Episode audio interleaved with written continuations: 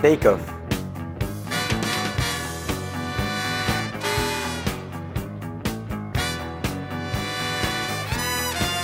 Vera Songwe.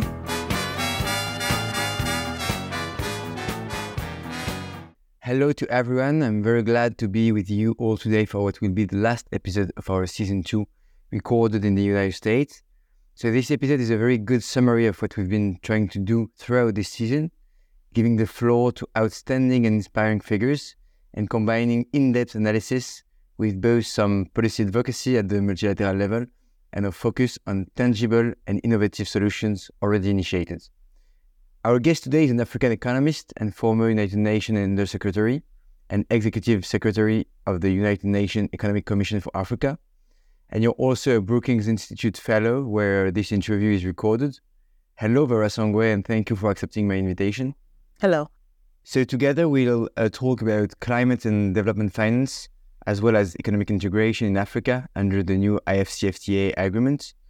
But to start with, I wanted to quickly hear from you more specifically about economic integration in West Africa, considering both what's happening politically in the region since 2021, and since you've been back in the days leading IFC team there in West Africa. You co-authored in 2021 a concise but very clear and insightful book about regional integration at the ECOWAS level, so the West Africa Economic Commission. There is many discussions going on, including very political controversies about the benefits of a new currency at the ECOWAS level to replace the current CFA franc. And it's a theme that we've already been discussing in this podcast in our Season 1 episode with former Prime Minister of Benin, Pierre Nelsansou. So, in the context of AfCFTA at the continental level, what's your views on the opportunity of increasing and deepening the sub-regional coalitions in general, and especially in West Africa? And as for the monetary aspect, is it still, in your view, a relevant conversation, or is AfCFTA a complete game changer in that regard? So, again, thank you very much for having me. And I'm very happy that you started with that question, because when I finished my PhD, my first job was at the Federal Reserve Bank in Minnesota. And that is relevant because at the Federal Reserve Bank in Minnesota, I was working with Diamond, Didvig, and Naganathan, and I got the Nobel Prize this year for bank runs. And so monetary policy and sort of currency discussions, my PhD was on pricing and price theory, have always been something that I'm curious about. So I think on the common currency, and the reason we wrote the book was really to sort of provide, I think, substantive analytical data on what was the question, what was the challenge, and was it a meetable challenge, and should it even be an objective? It's actually interesting that from the time when we wrote the book a year and a half, 2 years ago, or at least when it was published, to today, so much has happened in the sort of financial space that, yes, maybe one is still talking about an ACO or whatever, but we're all now talking about central bank digital currencies, right? And so neither here nor there anymore, in some sense. And so I think that really is where we should be focusing our attention on: why do we need currencies? We need them for transactions. We need them to facilitate transactions. We need them to make transactions easy. But you also need, behind a currency, credibility, stability of those currencies. And I think that where we are going now with the CBDCs, we can get that. And we already have, especially in the context of the African Continental Free Trade Area Agreement, and this conversation about, you know, I always say that, can the Zambian woman sell her wheat to the Algerian who needs to make bread, right? They have totally different currencies, totally different parts of the African continent. With CBDCs, you can do that, right? And so essentially, I'm looking beyond West Africa. I'm looking at, with the African Continental Free Trade Area Agreement today, we need a method to be able to exchange goods within the continent. In addition to that, you know, we now have under the Afrexim Bank, the system for the payment systems, intra-Africa payment systems and clearinghouse. You know, before, if you did a transaction, even sometimes when you did it inside the ECOWAS zone, if you wanted to buy something from Senegal to Benin, you had to go through Paris to do some exchange and then come back down. if you needed dollars. Now with the Afrexim Bank, we can just do it without that. And that is saving us, you know, billions of dollars in currency transactions cost. So I think these are the things we need to be looking at. The AfCFTA is going to be powered by a lot of cross-border trading, by a lot of small and medium enterprise traders who actually need steady cash. And one of the things that we look at today is, for example, if you transfer CFAs, even from, again, Senegal to, say, Benin, it may take you 3, 4, 5 days for it to move from one bank to the other. And so for me, I think that these are the things that we need to be working on. How do you bring down the cost of remittances so that we can ensure that this woman we saw actually Kenya now trying to get huge remittances because remittances are what is actually their largest export in some sense. And this is actually my next big challenge for the continent is that, for me, a single currency in West Africa is neither here nor there. We need to fix the credit rating agency. That is what is killing us. Once we fix some of the things, Nigeria and Ghana will trade with each other. The global infrastructure and financing has changed, and we're moving into something different. And so we need, as a continent as well, to sort of forget the old debates and move into the new debate, central bank digital currency. How do we adopt it? How do we get the regulations in place so that we can actually make this work in a sustainable way and support the CFTA? Technology, financial infrastructure, and the political will around AfCFTA definitely changed the term of the discussion. So when you, at your time at the UNECA, you were on the front line of AfCFTA project. You've been elaborating on the financial infrastructure to make AfCFTA works, yeah. But more from a macroeconomic perspective, what do you see as the key next steps for AfCFTA? One can talk about are the African economies complementary or supplemental? What are the non-trade? Is non-trade barrier a big subject? So what's your roadmap for the next key changes from a macroeconomic perspective? Listen, so first of all, you know, the AfCFTA, and we have to give a lot of credit to our leaders on the continent. I was privileged to be there on the continent at the time when this was sort of happening and to be able to support it. But the heads of states, the ministers of trade, the technical negotiators, then, you know, of course, teams like the African Union, the Economic Commission for Africa,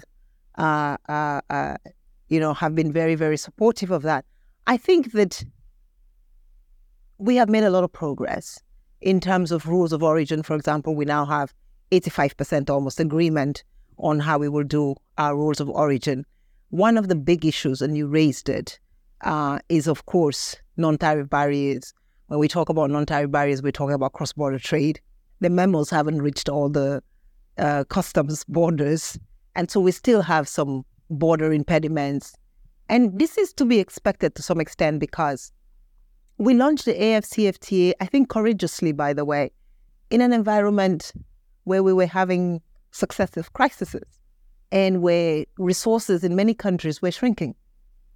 And then here you were adding another sort of, quote unquote, new policy directive that was essentially going to take away your tariffs. And so many countries had to rethink that conversation. But we did some analysis, the IMF has done some analysis, and we, the Economic Commission for Africa at the time, to show that many countries may lose in the short term, but in the long term there's going to be gain. Only 2 countries, if my memory serves me right, will have maybe some medium-term losses. And that's Niger, because they're landlocked, and I think Zimbabwe, but that was because of the sanctions and different things. With the Afrexim Bank, and the Afrexim Bank is sort of Africa's trade bank, the African Union and the leaders have set up a compensatory kind of European mechanism so that countries that lose so much can get compensated. And essentially that is to sort of help, you know, sweeten the deal and have more countries come to the table. And right now I think we have about 43 countries that have ratified. The big next steps, I think, are what we call sort of stage 2 negotiations.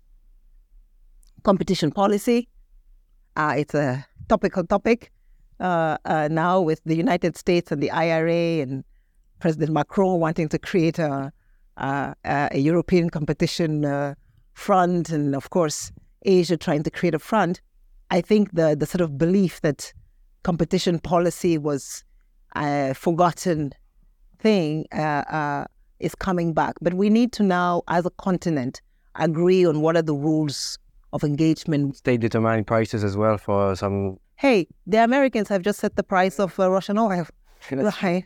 So I think that there is no more truth in this world. No, I think we have to be careful, because with Africa, when we talk about Africa, we are always sort of very quick to go to the lowest common denominator. The US has just done competition policy. They haven't set prices, right? They have picked winners, right? And they have said, we want to sponsor more solar power technology. We want to do more 5-centimeter chip technology. We want to make sure that our chips are produced in the United States. And so we are going to provide subsidies to do that. What do you call that?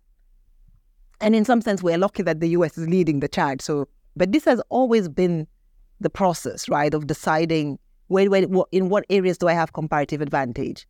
But and the conversation, I mean, Aguillon and the rest did a competition policy white paper for the EU about 7 years ago.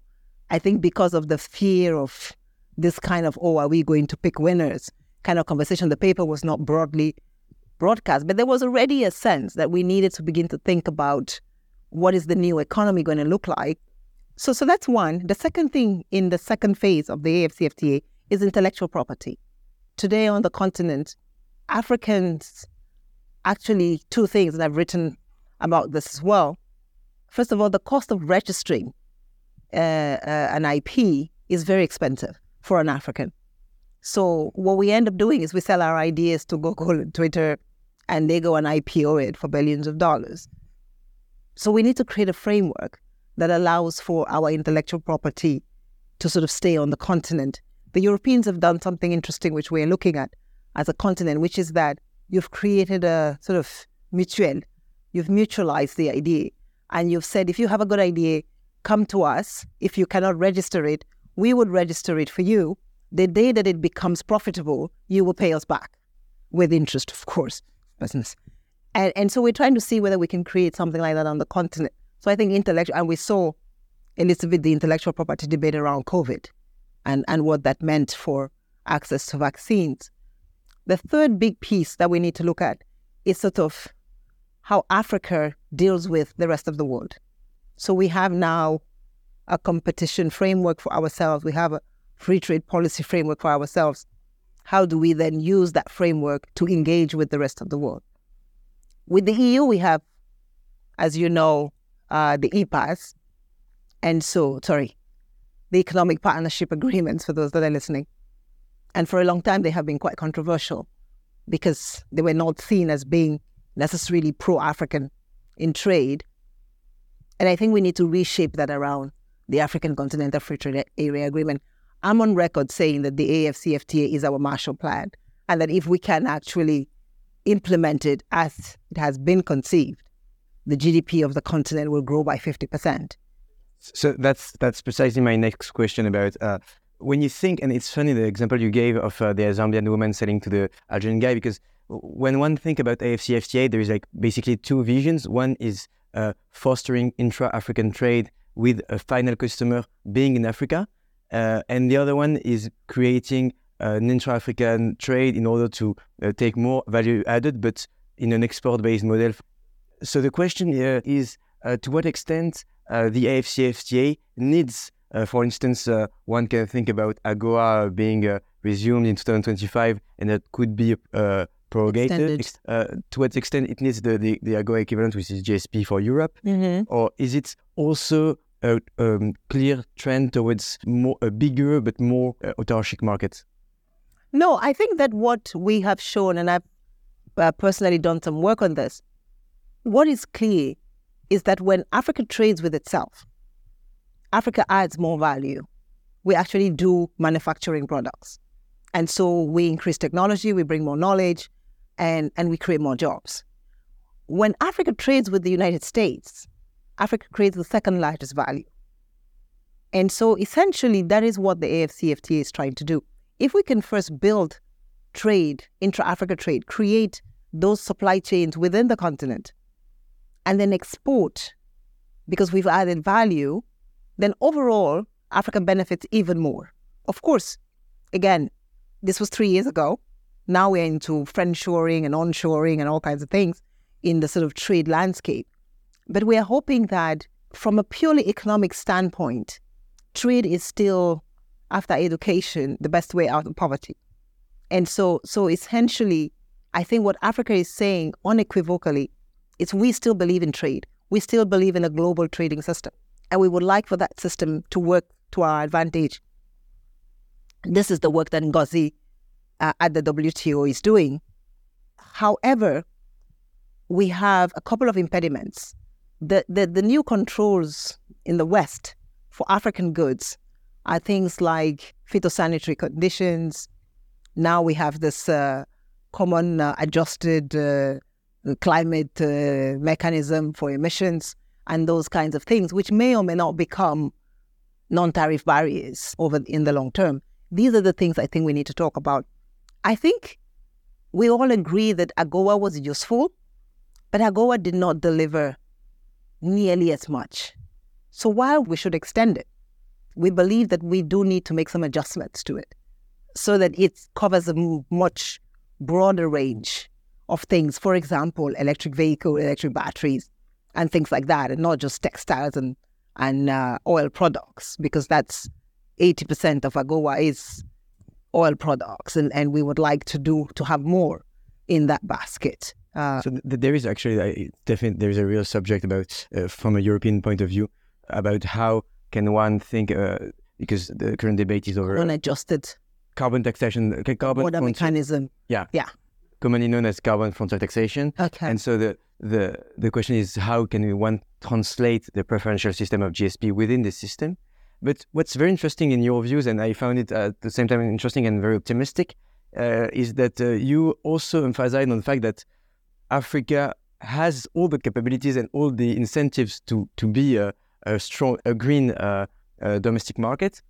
And you co-authored a paper with Jean-Paul Adam recently, arguing precisely this. So can you explain to the audience what are the arguments that support this optimism, and how to what extent is it in the interest of Africans themselves, and how to make AfCFTA a green alliance? Look, we demonstrated in the paper with Jean-Paul Adam, who works at the ECA as well, and used to be the Minister of Finance of Seychelles, and one of the countries that did the first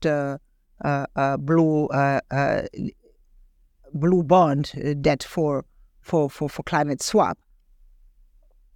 So very knowledgeable on these issues. And what we were able to show is that if you actually focused on greening your economy and you put in place programs around greening, the value addition was much higher. And how does this happen? So, for example, green tourism, ecotourism in South Africa, with the vast sort of natural expanse that they have, is an amazing source of tourism, which South Africa is not tapping into enough.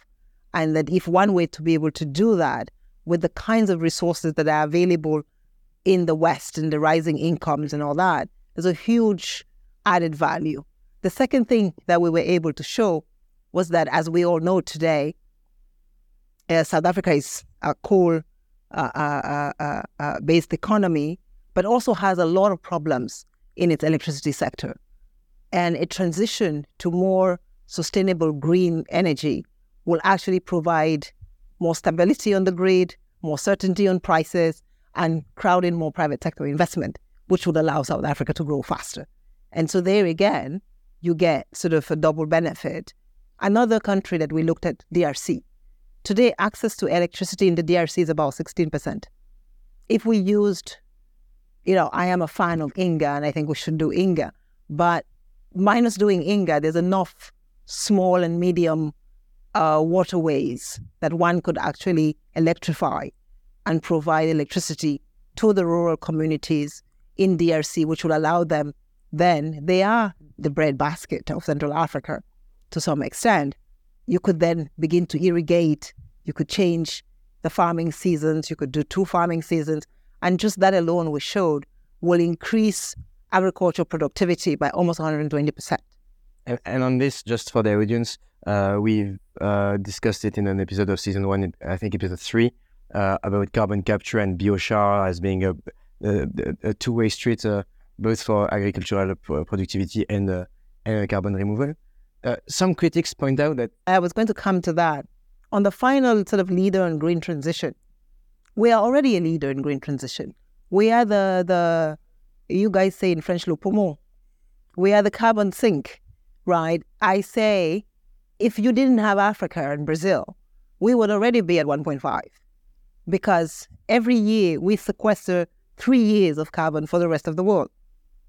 So every year we take in all the carbon dioxide that the United States, France, Germany, and I think Japan put into the air. So just imagine that we didn't exist. We would all be dead by now. So in some sense, we have been doing our bit. Unfortunately, we have not been rewarded for doing our bit. And this is where my battle starts. We talk a lot about the just transition and gas, but there is also a just transition question around carbon, because we have almost relegated the need to set a transparent, market-based, verifiable carbon price to the bottom of the pyramid. We talk a lot about, and it is important to talk about it, loss and damage and all that. But we cannot deal with loss and damage if we don't put a price to carbon, right? Because if we were able to put a price to carbon, today we have all the oil companies that are making 50% on their additional profits because of the war, because of the demand. Of course, oil prices have since dropped, that are all willing to offset their carbon. But we don't have a market.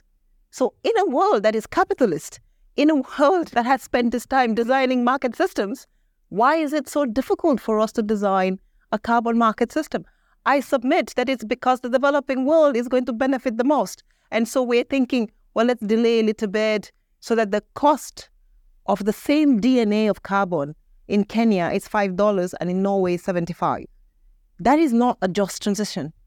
I am on the Carbon Integrity Council, and my push is, you know, we are in this sort of strange world where everybody's afraid of greenwashing, and, you know, 1 or 2 greenwashing projects and we can save the Amazon, we can save the peatlands of the Congo, we can create revenue for Central Africa, we can create revenue all the way to Liberia and Sierra Leone. I think it's a price worth paying. I co-chair the climate panel with Lord Stern, and we say that we need $2.4 trillion between now and 2030 to fight the climate battle, of which $1.4 trillion will be domestic resource mobilization. This is all developing countries minus China. Where are we going to get those domestic resources? We just talked about all the crises. We talked about the fact that we don't even want to do the NTBs on customs because we're looking for resources. We need to put a price on carbon yesterday so that countries can begin to benefit, but also so that we can continue to protect the climate. Because it's not just about the past. We saw what happened in Brazil. If we don't put a price on carbon that is higher than the cost of cutting down the trees, people will cut down the trees because it's their livelihoods. And the more we have incentives, the slower we get to 1.5. And hopefully we can, you know, reduce at least the climate crisis. Precisely on this topic, some critics on the continent point out that it would be suboptimal for Africa to choose unilaterally to go green and, for instance, not to exploit its oil and gas reserves in the absence of a global compensation mechanism, like a payment for ecosystem services, for instance. And so there is here both a moral and political debate, but you're making in this paper a point about both the intrinsic advantage for Africa of making AfCFTA a green market, regardless of the multilateral support that the Africa can gather, but also the high upfront cost, which must be borne at some point more widely than only by Africans themselves. So in this podcast, we advocate for more unconditional support from developed countries to emerging world, including in regard of past negative externalities. And by the way, this is not only an economic conversation, it's also about justice. But unfortunately, many discussions on the continent kind of stop here and limit themselves to incantatory declarations for greater solidarity, for an effective implementation of the global tax on financial transactions to finance development that everyone has been talking about for 10 years, or to redirect SDRs toward Africa, etc. But while this advocacy is taking place, basically, what shall we do?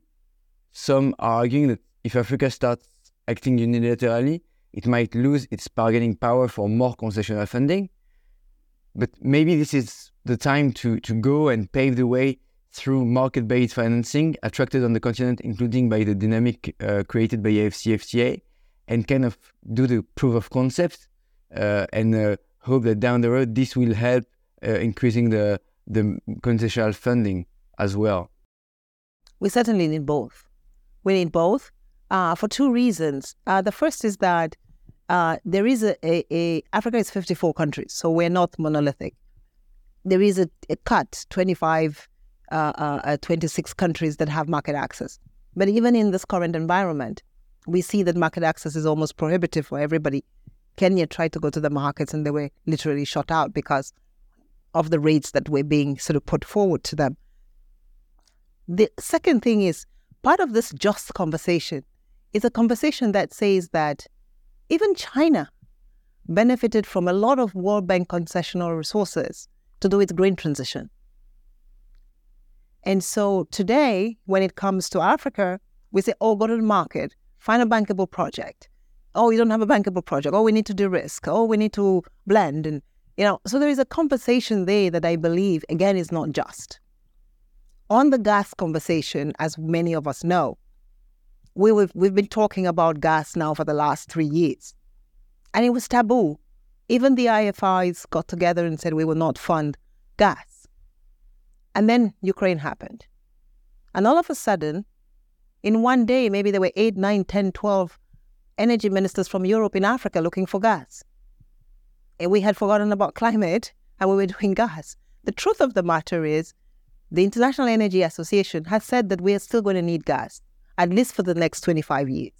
Especially in emerging markets. Especially in emerging markets. The United States is exporting gas to Germany on LNG surfaces. We can do the same from Senegal to Germany. It's actually cheaper, shorter. Why don't we do that? We can do it from Mozambique. Total is working on a gas plant in Mozambique. Why should Total take gas from Mozambique to France and not have the Mozambicans use gas? And for me, the gas conversation is even more important because the only way that China and India were able to reduce the high rate of female mortality from respiratory diseases was to move to gas because it's a cleaner cooking surface. We're still seeing high rates of female mortality on the African continent because we're still using fossil fuel energy to cook. And so there's a whole gender dimension to that gas conversation that we also need to look at. So my sense is the just conversation, the just transition on gas, I think is hopefully now with Ukraine. I don't think so, but I'm hoping that in the next few months we will sort of pass that hump and we can actually get Senegal gas and Mauritania gas and Mozambique gas and send it out to be able to do that. Because Norway is producing more gas and even doing coal. And just for our listeners, we are talking about, when we talk about Senegal, Cote d'Ivoire, we're talking about countries where increasing the level of gas would actually green the energy mix. So Senegal already has 60% of renewable energy on its grid. Senegal needs, and this is the other argument, we need baseload. To be able to increase, add new energy to the grid, you need stable energy. That would be in place of currently oil or coal. In place of heavy fuel oil, which is 32 cents per kilowatt, as opposed to gas, which would be 8 or 6, right? So even from a competitive, if we want to do the CFTA, we need to be competitive. At 32, we're not. At 8, we are. And so I think these are the kinds of conversations that we must have. Plus, we have done work, the Energy Hub, with Todd Moss and the colleagues in Kenya, and the United States have done some work that shows that if we just increased our use of gas by 3 times, we could actually increase our use of renewables by 13 times. Because if we put in more gas into our systems, we create more stability in the base.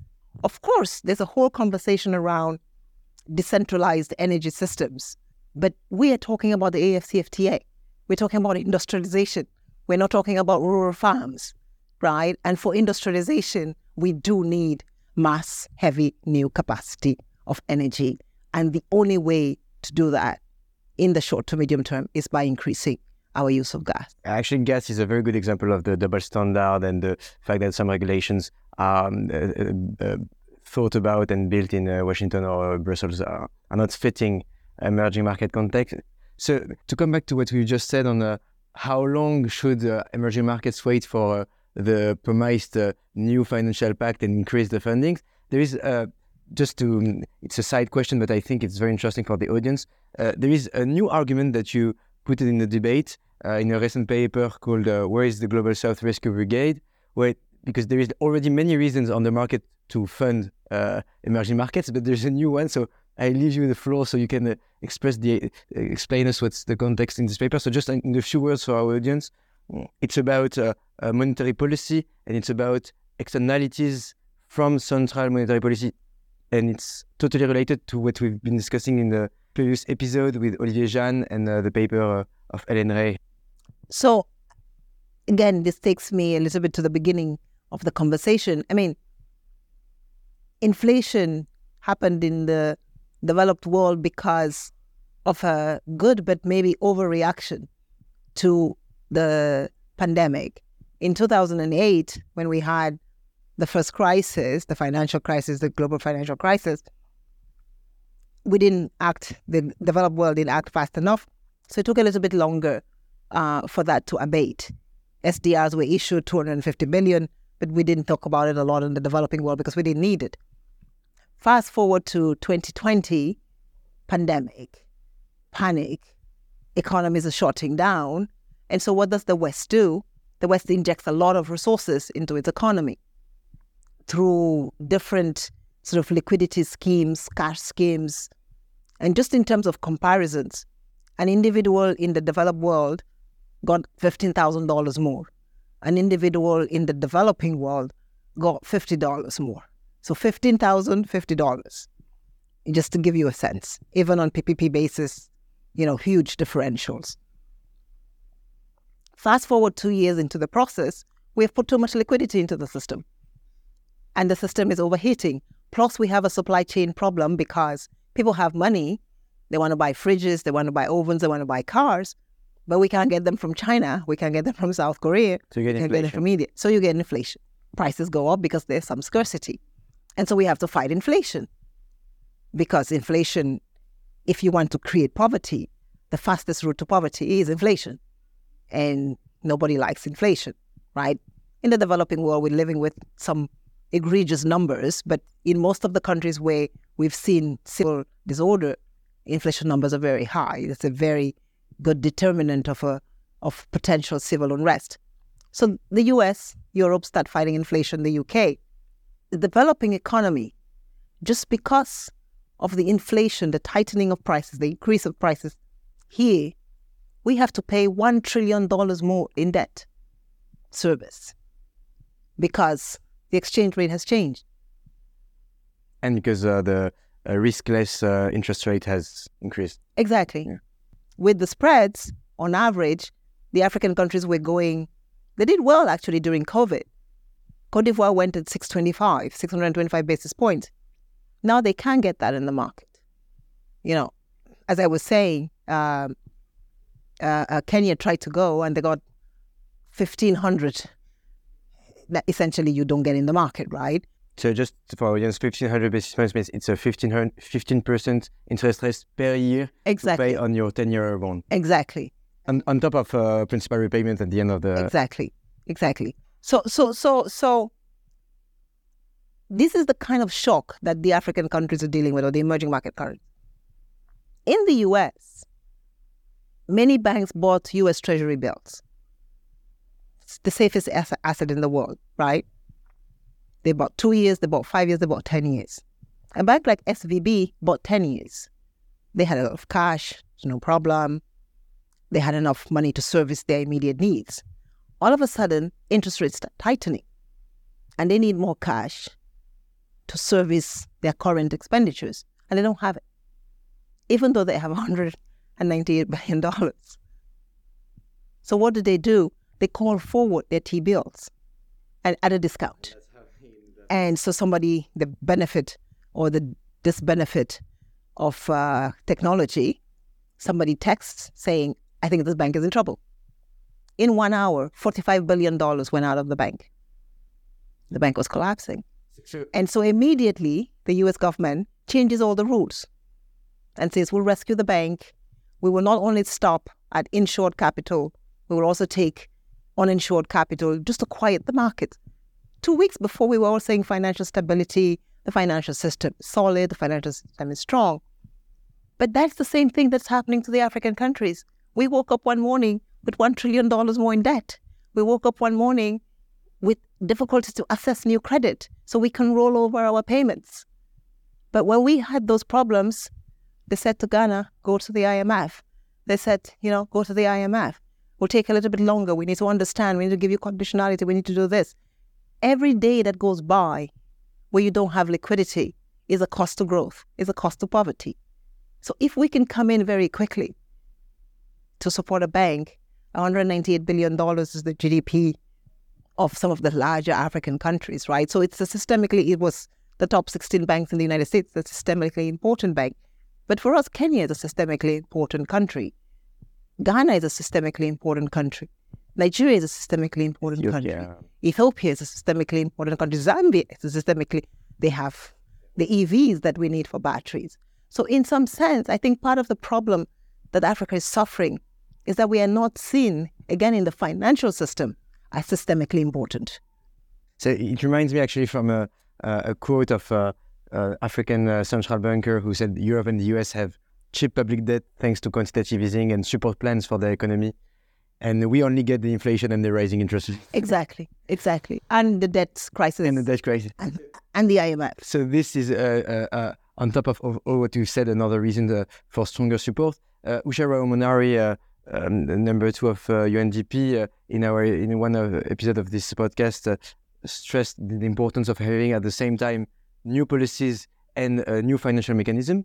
So this was for the new policy part. And so the new financial mechanism you put forward with others, and you actually right now are chairing the board of the Liquidity and Sustainability Facility, which is somehow trying to act at on this question, which is partly de-risking cost of credit, and doing so by reducing the liquidity premium component in African sovereign spreads that are widely recognized to be overpriced anyway. Concretely, the idea is to set up a repo market, but I'm not going to pretend I'm an expert of it, so I'll let you explain us how does it work and to what extent it can be a game changer for Africans' international sovereign debt. So this is from my central bank days. But I always like to think in terms of solvable problems, right? And so we have countries and their macroeconomic environment. How you manage your macroeconomic environment is a solvable problem. You can do better. Everybody can do better. Everybody can do more. And that is a huge part of how your sovereign debt is costed, right? Or priced. A second bit of how your sovereign debt is priced is the ability to convert your paper into cash very quickly, to make it liquid very quickly. And if I can make it very liquid very quickly, then I can price it cheaper, which is why US T-bills are one of the cheapest. Because there is a willingness to hold this. Every morning, somebody, if you have a T-bill and you want to get cash, you can get it within the minute. For Africa, there is no secondary market for this paper. So if you're an African country that issues a $1 billion bond and I buy it, I have to hold that bond for 10 years. And so what I do is I charge you, the African country, for the cost of holding dead cash, right? And that adds sometimes almost 2.5% to the cost of the resources that you're going to borrow, which is substantial. So this is a solvable problem. We've solved it in the United States since 1800s. So just 2.5 percentage points, which means that it's basically around a quarter or a tier of the, exactly, of the cost. Of the cost of the debt that you're trying to incur. So what we have done is we have created a market where once you buy the bond, you can come and sell it in the secondary market and we will give you liquidity. And so essentially you no longer need to charge the African country for the, and this is also why many creditors did not give us 30-year or 20 or 25-year money, because who wants to give you $1 billion for 30 years? And so that's why, even though we wanted to build an energy plant that takes 15 years, we were getting 10-year money. And so the mismatch between the money we were borrowing and the investment we were making always meant that we were not able to repay, because we were not able to get the returns from the investment to pay for the loan before the loan came due. So there was always this mismatch in return on investment, investment timeline, and maturity of loan. So we were trapped in very many ways, in some sense, just because our paper was not liquid. And so what we have done with the repo market is essentially the minute you issue a bond, and actually we're doing it, we're going backwards because the market now is closed. So we're actually looking, and creditors who are holding Africa paper are calling us and saying, I have X amount of Africa paper I want to sell. Are you willing to buy it? And so we have offers now for billions to repurchase and give. We don't sell dollar to dollar, right? So it's 90%. The strength of repo market is that if you solve your liquidity issue, you can have your bond back. Exactly. You can have additional liquidity. So essentially, what you do is you take your billion, you come to us, we give you 900 million. So we keep 10%, which is the interest rate and the cost of all the transactions, whatever. But you have 900 more. So your only exposure is really 100. You still have 900. You can go back to the market. You can either come back to the Africa market. You can go to the Latin American market. If you come back to the Africa market and you buy another bond for 800, you can come back to us. We'll give you 700 or 650. You can go back. And so with the same billion, you could actually invest 3, 4, 5 billion on the continent. And you remain theoretically the owner of the... Exactly. And just a question, because it, as you said, the market is closed and there is wide discussions on, is there a future for Eurobond markets for not investment-grade countries? So it's a purely theoretical question, but when I read about the liquidity and sustainability facility, I thought, why, in partnership with the Afrexim Bank, has there been discussions on also doing the same for domestic market sovereign bonds? And is it something that you're considering in the future, especially as most African sovereign bonds will be issued in the domestic market in the coming 2-3 years? We would like to do local currency. I think that's linked to local currency. That's the end point. The reason we didn't start with that was because, again, we're new. We need to use a tried and tested platform, a platform that is respectable. We're also working with Bank of New York Mellon. Bank of New York Mellon is the largest repo trader in the world. So we're working with the best. And essentially, as Africans, when we sort of start a new institution, you want to sort of have it at the AAA brand. And then once it's become domesticated and people understand what you're doing, because really it's not rocket science, right? But once people understand it and once there is some confidence in the system, then we will start looking at, with local currency, pension funds.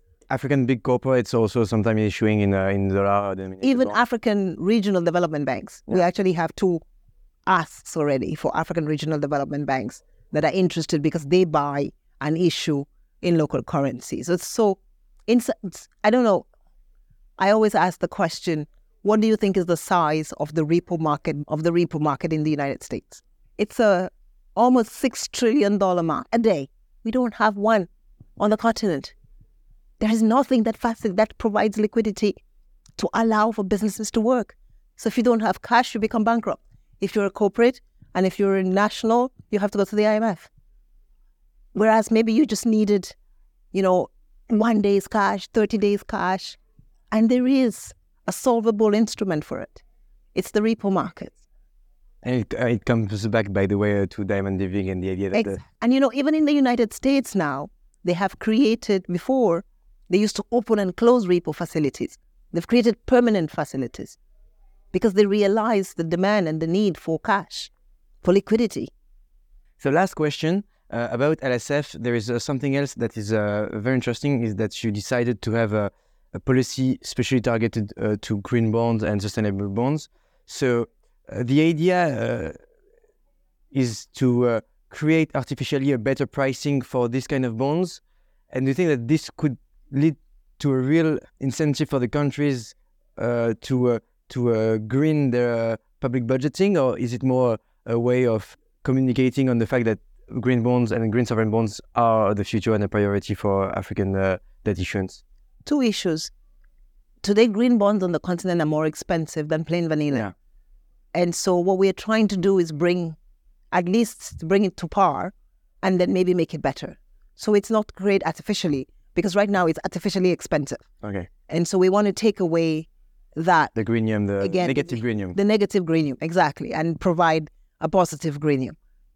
The second thing that we're trying to do is to say that because we believe that there is out there investors looking for green bonds who are willing to have this greenium premium, we can actually sell and identify to them. And so if you encourage countries to invest in green, we go back to carbon offsetting. There is then people that are more interested. We just saw, I think, Credit Suisse, not maybe... The late Credit Suisse. The new Credit Suisse. Ah, the new Credit Suisse. The new Credit Suisse has just done a debt swap for $1.6 billion with Ecuador, where you see the financial sector. I sit on the board of the Global Financial Alliance for Net Zero. They have $130 trillion to invest, and they're looking for good projects. If you can show them that there is a pipeline, they're willing to come in. And so what we're trying to do with this sustainability piece is to, one, encourage the African countries to say you will actually get a cheaper offer, so a better price, and that there is demand on the other side for this kind of offers.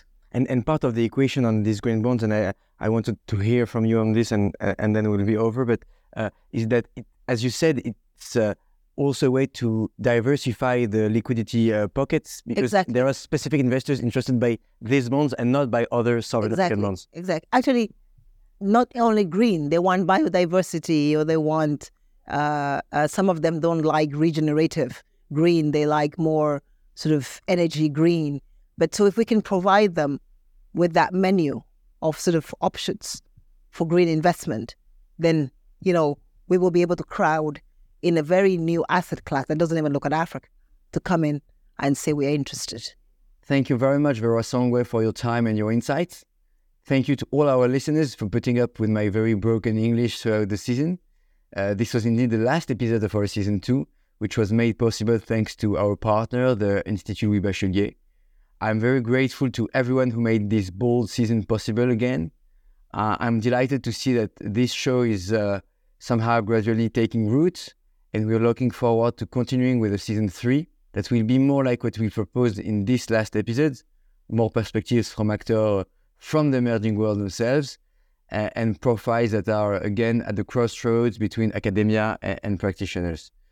If you'd like to support us, take part in the podcast, or suggest any episode, don't hesitate to contact me at wessim@ens.psl.eu. I look forward to come back to you soon, and in the meantime I wish you all the best for this new year, as most of us come back to work or to university after a hopefully enjoyable summer break.